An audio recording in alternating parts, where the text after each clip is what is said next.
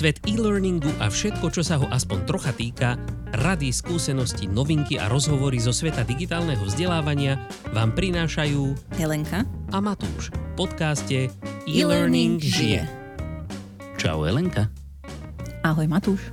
Tak ako? Žije ten náš e-learning ešte? Ešte žije. No parádička. A čím žije dnes?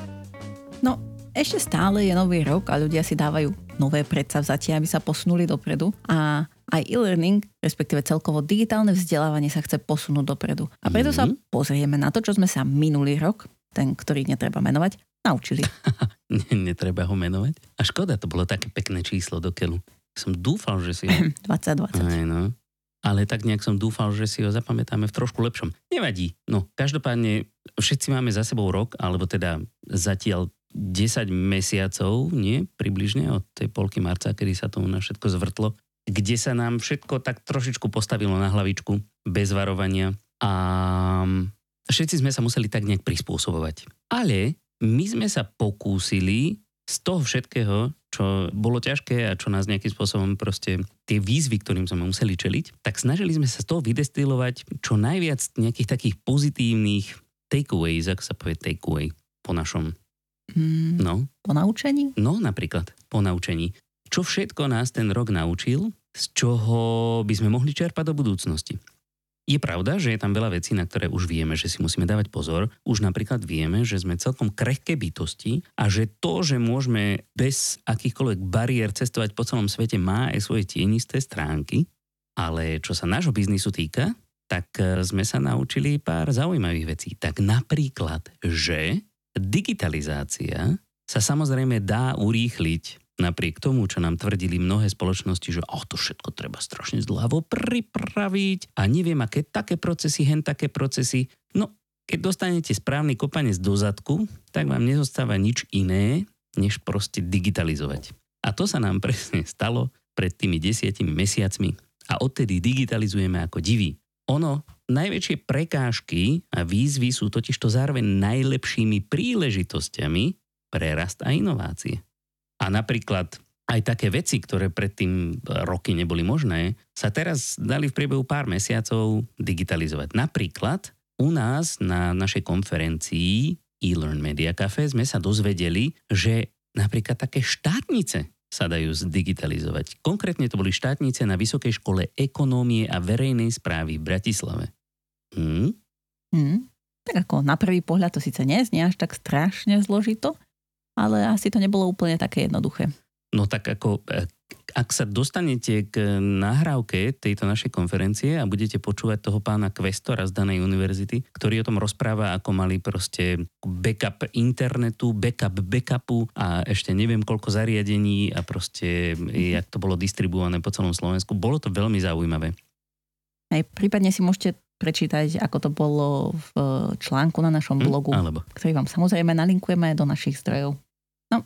Ako je fajn, že tá digitalizácia sa dá urýchliť, no na druhej strane tým, že nebol čas rozmýšľať nad tým, ako to robiť, všetko sa udialo strašne rýchlo, tak často sa to spravilo tak, že len aby niečo bolo. Čo nie vždycky musí byť nutne to najlepšie riešenie. A keď už si spomínal konferenciu, tak v podstate na inej konferencie, kde si v podstate ty prednášal, ale boli sme tam ako host. Konferencia sa volala Learn and Tech a bola síce v Prahe, ale my sme tam boli virtuálne, tak tiež tam niektorí hostia hovorili o tom, ako na začiatku roka zavádzali všelijaké technológie a potom prišli na to, že aha, mali by sa zamyslieť nad tým, ako to naozaj spraviť dobre, lebo na začiatku začali s tým, že no len aby sme niečo mali, len aby rýchlo sme sa nejakým spôsobom postavili na mm. nohy, čo pre niektorých mohlo znamenať, že si nezvolili úplne tú najlepšiu možnosť. Pravda pravdúca, ale napriek tomu si myslím, že aj tu, tak ako v mnohých iných aspektoch našho života, funguje ono staré známe, ako sa u nás na dedine hovorí, better done than perfect, alebo teda lepšie mať niečo, ako čakať proste do nekonečna na niečo dokonalé. Inými slovami, lepší vrabec v hrsti ako holub na streche. Dobre. Presne tak. To sa u vás na dedine hovorí zase možno. Um, je pravda, že proste rýchle riešenia nie sú vždycky perfektné. Ale keď nám nič iné nezostane, tak je dobre byť schopný zareagovať nejak. Asi, asi je pravda, že to tých ľudí aj posunulo nejakým spôsobom dopredu. Že len tým, že zistili to, čo nechcú, tak potom vedeli rýchlejšie prísť na to, čo chcú, ako keby robili dlho siahlu štúdiu o tom, čo sa im najviac hodí. Mm, napríklad. A napríklad sme zistili aj to, že práca z domova funguje. My to teda vieme už dávno, lebo však ty pracuješ na polovicu z domova, nie? Približne. Ja pracujem mm-hmm. už dva roky z domova, takže až tak strašne ma táto, táto korona nezaskočila, ale každopádne zistujú to konečne už aj väčšie firmy, u ktorých to doteraz bolo považované za extrémny benefit práca z domova. Práca z domova proste funguje. Práca z domova nemusí byť vždy len flákaním. Donedávna napríklad bolo treba o takúto prácu normálne škemrať v tých firmách a dneska, dneska paradoxne ju máte všetci povinne. Ja si myslím, dúfam a verím v to, že sa to do budúcna stane normálom. Možno nie úplne, akože čisto práca z domova, ale nejaký hybridný model určite. Takže môžete popredávať väčšinu svojich formálnych odevov a nakúpiť tepláky do zásoby. Pretože ja, čo vidím na seba, tak to funguje preto, že ja som pánom toho svojho času a tej pohody. Proste už len to, že nemusím cestovať, predtým som cestoval hodinu do práce a hodinu z práce, môžem sa venovať svojim deťom, keď je potreba, môžem pomôcť svojej žene, môžem variť každý deň trikrát. Sú veci, ktoré... Je pravda, že je to veľmi náročné pracovať z domova, pretože musíte si zvyknúť na nový systém. Napríklad time management je úplne iný. Tam to nefunguje tak, že prídete osem hodín, sedíte a potom idete preč a do tých osem hodín naskladáte úplne všetko. Keď pracujete z domova čisto, musíte to rozložiť tak nejak inak v čase a samozrejme, aby bolo čas aj na tie iné veci, ktoré som spomínal. Ale pokiaľ zvládnete to počiatočné, tú adjustáciu, alebo to prispôsobovanie sa novej situácii, tak to môže naopak pre mnohých znamenať oveľa produktívnejšie strávený pracovný čas, ten, ktorý si na tú prácu vyhradíte. Samozrejme, má to svoje asi muchy, nie každý má na to príležitosť, ale dá sa to. A ono, okay. ono to bojuje, prepáč, ešte, ešte len dokončím s takým, že ja, ja stále som ako nechápal, prečo tá práca z domova je považovaná až za taký obrovitánsky benefit, že akoby tie firmy nechcú veriť tým svojim zamestnancom, že z domova môžu pracovať úplne normálne. Ja neviem, to je taký ako trošku fundamentálny pre mňa rozpor v týchto veciach, že pokiaľ neveríte svojim zamestnancom, že budú z, práce, z domova dobre pracovať, tak a možno, že by bolo na čase prehodnotiť váš náborový proces. Tak ja si myslím, že to súviselo s viacerými vecami, že tie technológie sa celkom posúvajú dopredu. Za posledných desať rokov sa možno posunúť dopredu milovými krokmi. A kedysi tam bol problém aj jednak s tým, že bolo treba tým pádom zamestnancom ako keby zabezpečiť to domáce prostredie, bolo treba zabezpečiť nejakú bezpečnosť v rámci toho fungovania a zároveň bol taký pocit, že pokiaľ sa ľudia nestretávajú s inými ľuďmi, a tak sa ten tím neutúžuje, čo samozrejme dneska už vidíme, že sa to dá. Čiže možno pre tie veľké firmy to bol ako ťažší posun. No, tak rok dvetisícdvadsať ukázal, že dá mm, sa to. Samé pozitíva. Hej, ale ako si hovoril, tak má to svoje muchy a to sme videli aj na začiatku tohto roka, že ty ako človek zvyknutý na prácu z domova konštantne už dva roky, ja pracujem tak na poli, čiže tiež som si v zásade mohla nájsť svoj nejaký režim a svoj spôsob, ako iba pracovať z domu, ale ľudia, ktorí teraz začali nútenie akože zo dňa na deň pracovať z domu, tak sa museli veľmi prispôsobovať a mali s tým trocha problém, lebo naozaj kým nabehneš na ten svoj systém a zistíš, ako to funguje a vyhneš sa všetkým tým rozptýleniam, plus navyše zrovna v tomto roku pridané, že dajme tomu máš malé deti, o ktoré sa musíš starať, nemá sa o nich kto iný postarať a zároveň musíš pracovať, a, alebo máš doma veľa ľudí, nie, že keď si na home office sám, tak je to fajn, no ale keď máš okolo seba ďalších dvoch, troch ľudí, no tak to už môže byť trocha problematické. Čiže aj tu sme videli, že to od ľudí chcelo veľa aj z takého sebazaprenia, aj experimentovania s tým, ako začať pracovať z domu. A tým nechcem povedať, že sa to nedá, dá sa to, ale bolo to na začiatku trocha problematické, veď v podstate sme aj videli u mnohých firiem, aj v rámci mnohých inštitúcií vznikali všelijaké návody, ako pracovať z domu. Aj my sme vyrobili k tomu kurz, že ako pracovať z domu, tým, že sme s tým už mali nejaké skúsenosti, ale teda bol to problém. A myslím si, že teraz si už ľudia zvykli. Aha. No veď samozrejme, však ja vravím, že aj ja som si musel trošku zvykať na to. Najprv samozrejme vidíš len tie pozitíva. Potom neskôr, keď sa tak trošku usadí prach, tak zistíš, že treba sa zase o niečo iné starať. Taký ten, ten samotime management nie je každému úplne vlastný, aspoň mne nebol, takže nie je to úplne jednoduché, ale dá sa to. A keď? Hej. Keď ťa v tom podporí ten zamestnávateľ, vieš, technologicky, kadejako, a to ja som nevravila, akože proste, teraz si myslím, že zamestnávateľi sú všetci akože divní, že to nevolili, to bolo v čase už, keď, teda viem, že teraz to tak funguje, že proste tá technológia už dávno je na takej úrovni a vo veľkých firmách väčšina ľudí má svoje vlastné notebooky, ktoré si môžu nosiť domov. Takže to nie je až taký problém čisto len technologicky, je to skôr o tom, o tom, o tom zvyku. Zvyk je železná košeľa.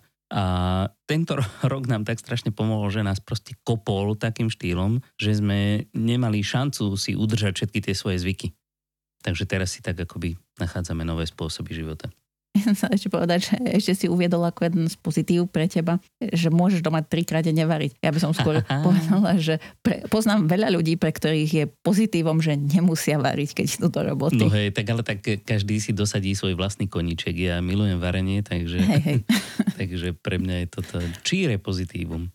A keď už sme pri tej práci z domova, ja by som tuto napojil jeden taký bonusový bodíček, že zistili sme aj to, čo ja už tvrdím stáročia, že open space nemusí byť vždy tým najlepším formátom kancelárie, pretože ľudia spolu nezdieľajú len nejaké myšlienky, ale aj vzduch a s ním samozrejme aj vírusy a iné dobroty. A čo ja tvrdím už dlho, že nedostatok súkromia výrazne znižuje produktivitu a paradoxne aj vôľu komunikovať s kolegami.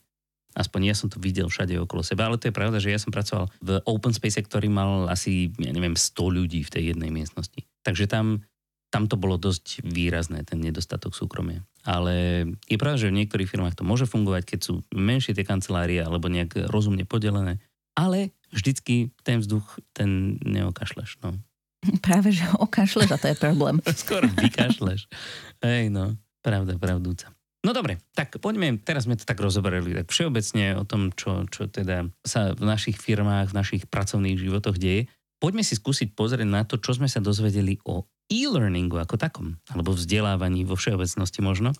Tak napríklad sme sa dozvedeli to, a dúfam, že si to začínajú uvedomovať už aj vzdelávači vo veľkých firmách, je, že e-learning nemusí byť vždy len nejaký veľký kurz, ktorý trvá proste hodinu. Naozaj?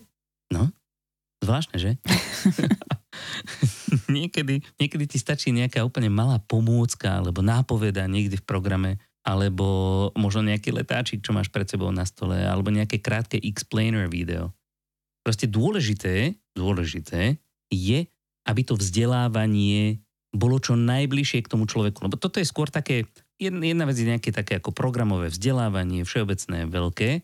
A druhá vec je taká, on sa to volá po anglicky performance support, alebo teda podpora nejakej, nejakého výkonu. A toto, práve táto podpora by mala byť vždycky čo najbližšie k človeku. To je to vzdelávanie, takéto rýchle vzdelávanie, vtedy, keď ho potrebuješ, ktoré by ideálne malo byť nie ďalej ako jeden klik od teba.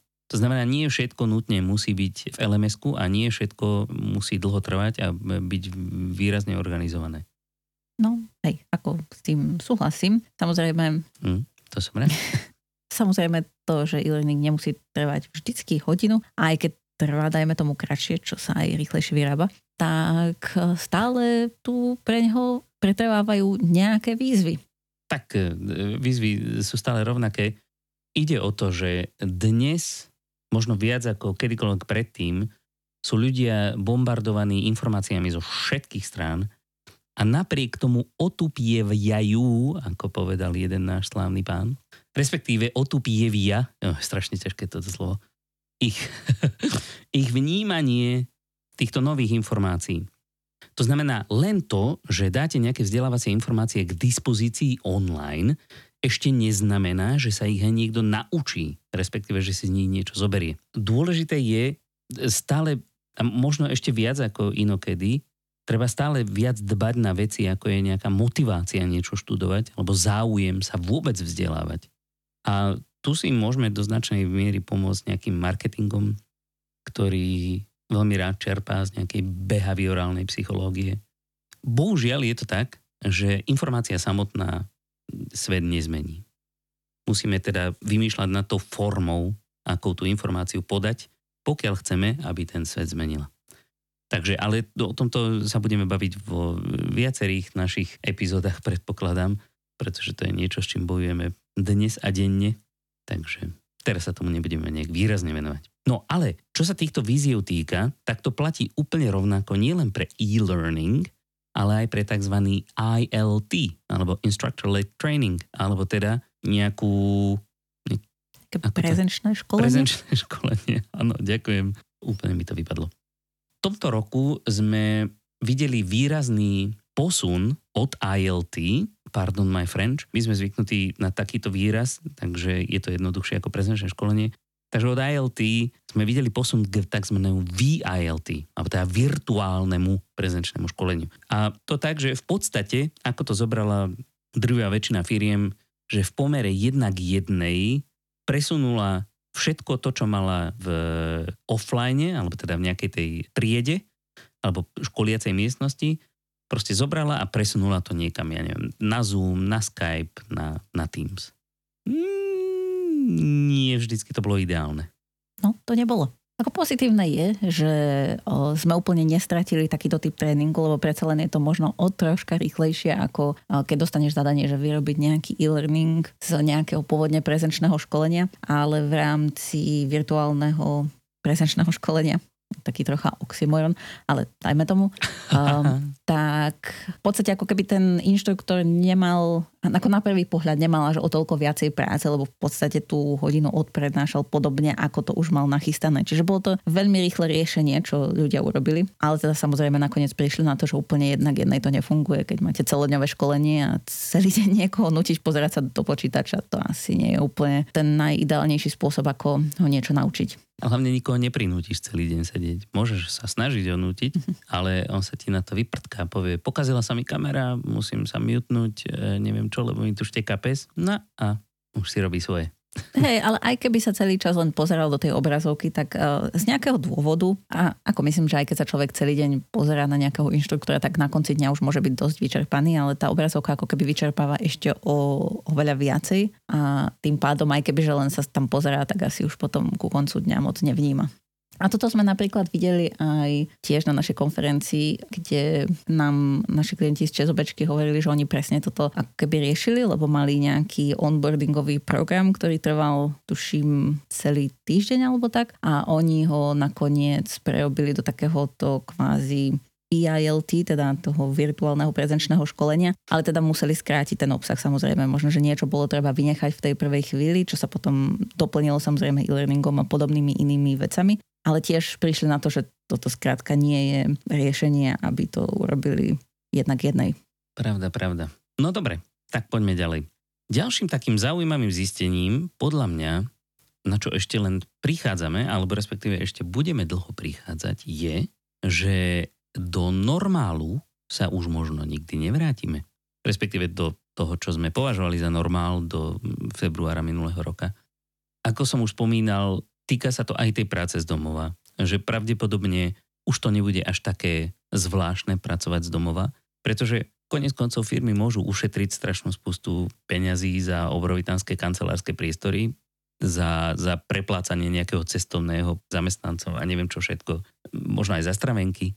A myslím si, že sme to aj videli, lebo viacero firiem sa vzdalo svojich prenajmov takýchto priestorov a presunulo hey, no. ľudí domov ako s víziou, že to bude permanentne. To je pravda. No to sú také tie osvietenejšie firmy, ešte, ešte zďaleka to nie je nejaké masové, ale myslím si, že toho bude ďaleko viac v budúcnosti. A s tým samozrejme prichádza aj to, že ty vybavíš nejakým spôsobom technologicky toho svojho zamestnanca a už sedí doma a už pracuje. A k tomu samozrejme patrí aj, aj to vzdelávanie, preto aj to vzdelávanie bude čím ďalej tým viac digitalizované. Tým nechcem povedať, že by prezenčné školenia úplne vymizli, ale určite to nebude taký ten prevládajúci formát, jak to bývalo donedávna.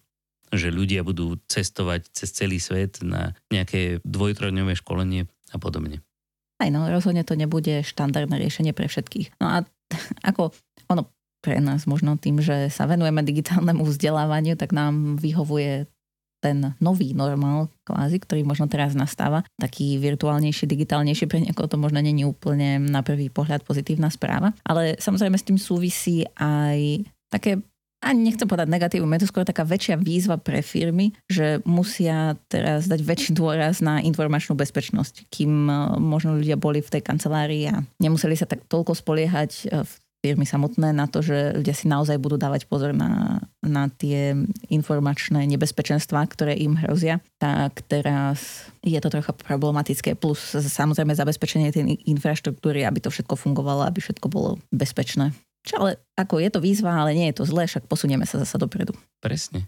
Všetky výzvy sú dobré. Ako sedieť celý deň v pohodlí svojej komfortnej zóny, to je to najhoršie, čo môžeš urobiť. Ako dobre, raz za čas je to asi fajn trošku vypnúť, ale pokiaľ z tej komfortnej zóny nevybočíš, tak sa málo kedy niekam dostaneš. Málo kedy sa posunieš dopredu a o to nám ide v tejto časti. Mm-hmm. Presne tak. No dobre, tak čo sme sa ešte dozvedeli? No? Ešte sme sa napríklad dozvedeli to, že vďaka týmto technológiám digitálnym sme schopní ušetriť strašnú spustu času napríklad na mítingoch, v našom prípade s našimi zákazníkmi. To je pravda. Pretože predtým sme museli za zákazníkmi cestovať, pretože málo ktorý zákazník, keď povedzme nejaké, nejaké úvodné stretnutie, nejaký kick-off alebo nejaká prezentácia prvá, tak málo ktorý zákazník donedávna zvolil ako preferovanú formu nejaké online stretnutie. To znamená, že cestovať za zákazníkom aj s celou to prípravou, aj s celou cestou, s celou to logistikou okolo toho, bolo relatívne časovo náročné, a nie len časovo, aj fyzicky. A stihli sme tak jedného, dvoch zákazníkov za deň, keď bolo nutné. A teraz môžeme mať každú hodinu na dráte iného zákazníka a takto stihnúť oveľa viacej meetingov za deň.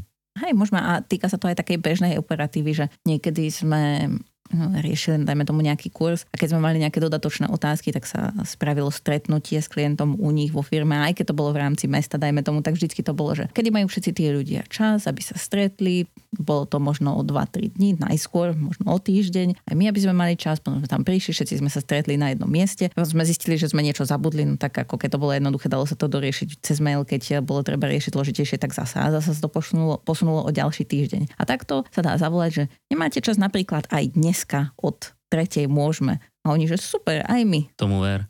No, ale teda, samozrejme, nebezpečenstvo toho, že sa tie meetingy dajú spraviť takto rýchlo a všetci sú doma a vieme byť na, v podstate sa stretnúť s hocikým na hoci ktorom, v hoci ktorom kúte Slovenska alebo sveta, keby sme chceli, každú hodinu s niekým iným, tak to nebezpečenstvo toho je, že keď si tých meetingov dáme veľa, a nie len takýchto s klientami, ale dáme si veľa aj takých meetingov, ktoré sú tímové a firemné a tak, tak potom človek naozaj celý deň sedí na tom dráte a je to také, že, že si povie, že mám čas, tak si to tam dám. Ale ako keby potom nemá čas na iné veci a nakoniec tiež celý deň pozerať do tej obrazovky a už je to vyčerpávajúce. Čiže je to tiež možno o takej sebadisciplíne. Že aj keď môžem, hej, aj keď si môžem dať tie meetingy, aby som si to tak rozložila, aby som stihla medzi tým aj trocha zrelaxovať a byť pripravená na ten nasledujúci meeting, aby som toto mohla dať všetko. No pozri sa, ale také vtáčiky sedia na dráte celý deň, sem tam sa skočia nájsť a je im dobre. Takže dá sa aj to. No, to je to. Sem tam sa skočia najesť. A stalo sa mi už, že som išla meetingy a najedla som sa, naobedovala som sa o štvrtej, lebo som nestihla. Jaj. Takže treba si spraviť prestávku na jedlo. Tak to hej. Dobre, na jedlo, na záchod. Aj, inšpirovať sa vtáčikmi na drote. Presne. Aj keď oni majú čas na záchod aj na drote. No dobre. Um... Ako nevylučuje sa to, môžeš aj ty, ale... Hm. Hej, postaram pekne dierku v stoličke.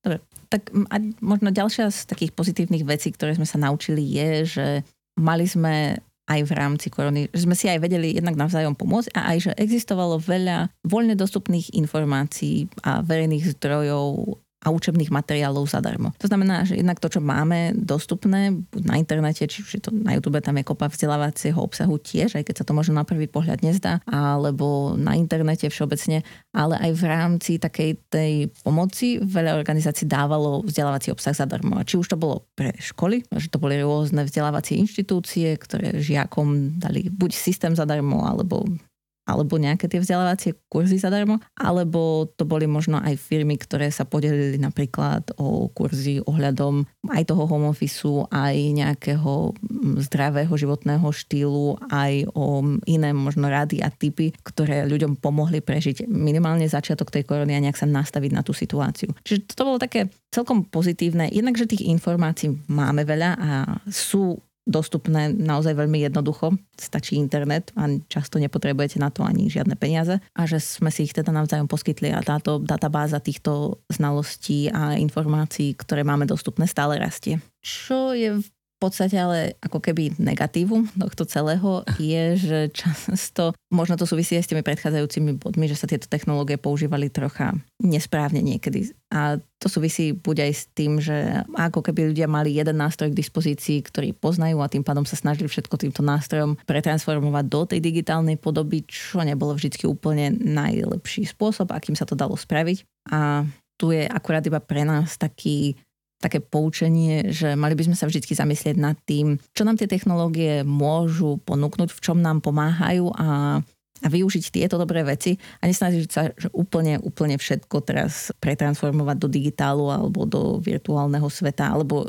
iba jedným konkrétnym spôsobom. Čo sa často stávalo, lebo potom tie výsledky nemuseli byť úplne stopercentné. Ale tak, bola to špeciálna situácia. Hej. Ale k tomu YouTube, ktorý si spomínala, tak o ňom sa predsa hovorí, že je to najväčšie el em esko na svete. No, no hej. A ja sám sa z neho učím každý deň. Napríklad odporúčam kanály, ako sú napríklad SciShow, Smarter Every Day, It's OK to be Smart, Veritasium a podobne. Aj tak, ak viete po anglicky, tak sa vám tieto kanály môžu páčiť. Aha, áno, dobre. A potom ešte diepis inak. To je po slovensky, by som tam niečo dala aj slovenské. Ale ako je tam zdrojov a zdrojov, takže každý si tam nájde z hociakej oblasti. Presne. Len tam treba nastaviť teda trošičku si taký svoj vlastný filter kritického myslenia, lebo nie všetky zdroje nutne sú také akoby čisto vedecké. Hej, a tie predfiltrované, ktoré si spomínal, tak tie môžeme tiež nalinkovať do zdrojov k našej epizóde na stránke w w w bodka e learn media bodka s k lomeno podcast a môžete si ich pozrieť. No to už, nech už si pozriete čokoľvek, určite najdôležitejším zistením, aspoň pre mňa z minulého roka je, že priebežné alebo teda nejaké kontinuálne celoživotné vzdelávanie je absolútna nutnosť. Pretože ako hovoril Forrest Gump, life is like a box of chocolate, you never know what you're gonna get. Respektíve on vravil, že to hovorila jeho mama, ale to je jedno. Nikdy nevieme, čo pre nás tento svet prichystá, alebo možno vesmír, pretože však môže na nás padnúť nejaká kométa alebo niečo, alebo skôr asteroid. Je potreba byť flexibilný, je potreba byť pripravený na to čeliť akýmkoľvek výzvam. A najlepšie pripravení budeme práve vtedy, keď svoj mozog nechám, nenecháme ani na chvíľočku intelektuálne vydýchnuť. Alebo nie úplne, že ani na chvíľočku, ale tak akoby určite nie na rok. Takže vzdelávať sa, vzdelávať sa, vzdelávať sa. Tak podobne to vravel aj Vladimír Ilič, ale v tomto ako asi je jediná vec, kde s ním súhlasím. Hej, a navyše, priebežné učenie sa nových vecí vám môže pomôcť, aby, ste, aby sa u vás neprejavil Alzheimer, ako aj máte, to znamená, že ako keby ste ho nemali.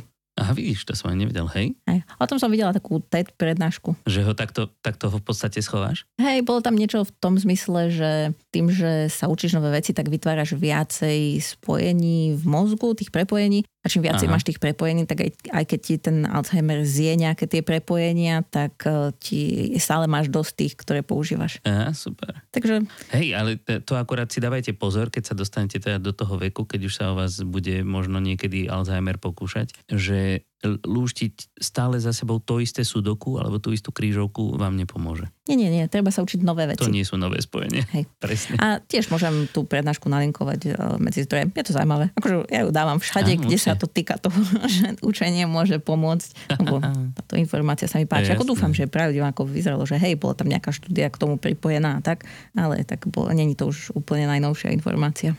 Veru. No dobre. Dobre, tak poďme to nejak uzavrieť. Ja mám ešte také bonusové a jedno zistenie. A ja mám. A to, aj ty máš, super. Tak, tak moje prvé, lebo som prvý povedal. Jedine, že by si chcela ísť prvá, teda nie, samozrejme. Nie? Dobre. Tak, také zaujímavé zistenie je, že na svete je málo kvalitných webkamier. Čo je zaujímavé, ako chápem, že teraz, jak všetci išli na home office, tak proste zmizli z obchodov webkamery, ale... Oni sa už nikdy na ten, do tých obchodov nevrátili, alebo sa vracajú v takých malilinkých číslach, že ako keby sa nestíhali vyrábať. Ja neviem, či ten webkamerový biznis nestihol úplne na to zareagovať. Vyzerá to tak, že ako kvalitnú webkameru ako aby pohľadal. Ako takých tých nekvalitných tých je spústa, samozrejme, tých je všade dosť. Ale keď už chcete mať nejaké také fakt ako rozumné stretnutia, či už so svojimi kolegami alebo so zákazníkmi, tak je dobré sa posnažiť aspoň takú, takú strednú, vyššiu strednú triedu webkamery použiť na to.